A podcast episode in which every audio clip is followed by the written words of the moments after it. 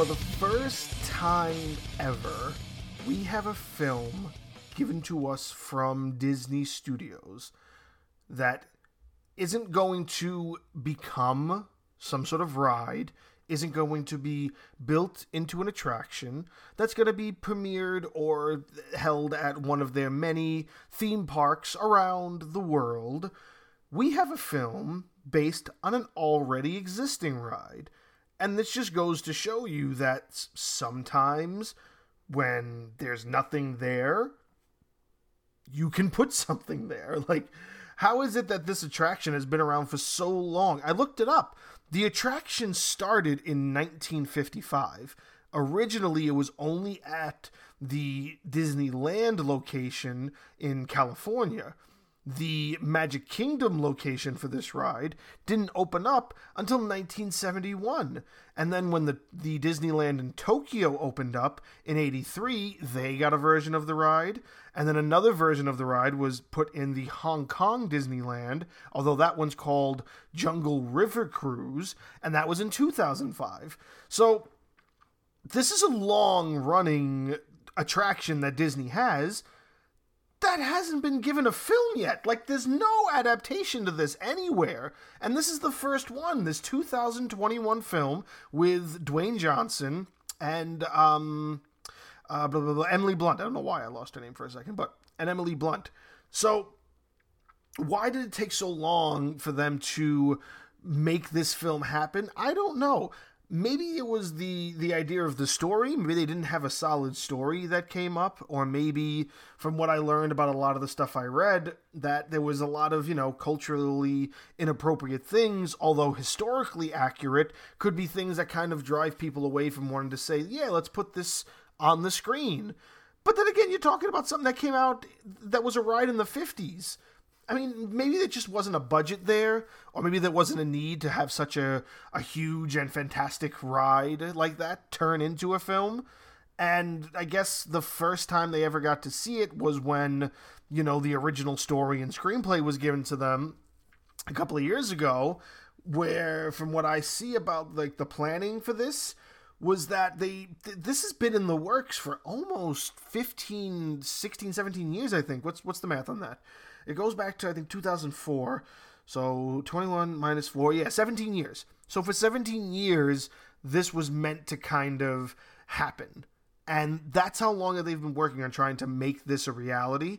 So even that, even if you take the idea of 2004, that's still 50 years that they were sitting on this story that was an attraction that could have easily gotten them more money if they just made the movie about it beforehand and they just never did. So, so to me this is a first and i'm a big fan of going to the disney parks. I've been to them at least once a year since i turned like 30 years old because that was the first time I went. My wife surprised me for my 30th birthday, woke me up in the middle of the night, dragged me to an airport, and took me to Disney World for the first time ever. And I say Disney World because we went to the Florida location, not the California location. And at least every year since then, we've gone for Halloween, we've gone for our anniversary, we've gone for the 4th of July. We, we've gone a lot of times um, since I've been in my 30s. And I love it every time I go there. I always experience something new, and there's a lot of things that I experience every time because I love going there for it. You know, like I, I'm constantly watching, you know, new Disney films and just seeing what they're able to do with these new films and these new worlds they're building up. There are things in the, in the Disney parks that I've missed that I never got to see because I never went prior to, you know, five years ago. They had shut down, you know, Hollywood studios and they put up Star Wars Land and they put up Toy Story Land. Like I I haven't been back since Star Wars Lands has opened because when I went during the pandemic, there were so many restrictions on tickets that I just couldn't see that. And that's another reason why I would go back there because now it's an attraction that I can actually enjoy when I get there because it's still something I haven't experienced yet. So when they get things like this, when they put things like this out there, like Sto- Toy Story is four movies deep and I think a couple of TV shows and a couple of like like holiday specials. So it has people that love those characters, and they just made that a couple of years ago. So a lot of the time, they prove concept in theaters and with sales prior to them putting it into these parks almost. Now, granted, there's still a lot of stuff that doesn't have anything.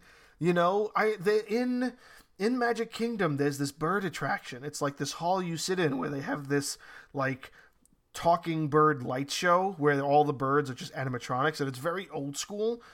But I've seen nothing like that anywhere except the park. So I know they have attractions that have never been given the light of day outside of just being some form of a Disney attraction. I'm going to be honest.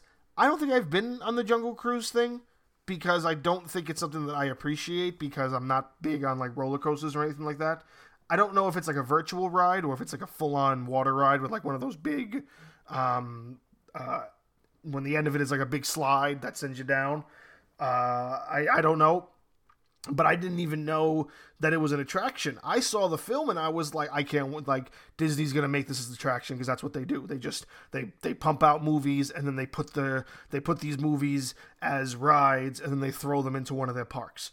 And I was wrong. I was completely and utterly wrong. This has been around longer than than I've been alive for, and I've never seen it, and I've never even thought about going on it. So it's funny to me that that's a real thing. And it just goes to show you that they're sitting on all these other ideas that could easily be films that they push out that are in some way, shape, or form, I don't want to say original, but original to the idea of having an adaptation like this. Now, I am glad they waited until this year because the special effects are definitely up there where it does a film like this justice. Now, granted, the film kind of has the same feeling of like a Pirates of the Caribbean.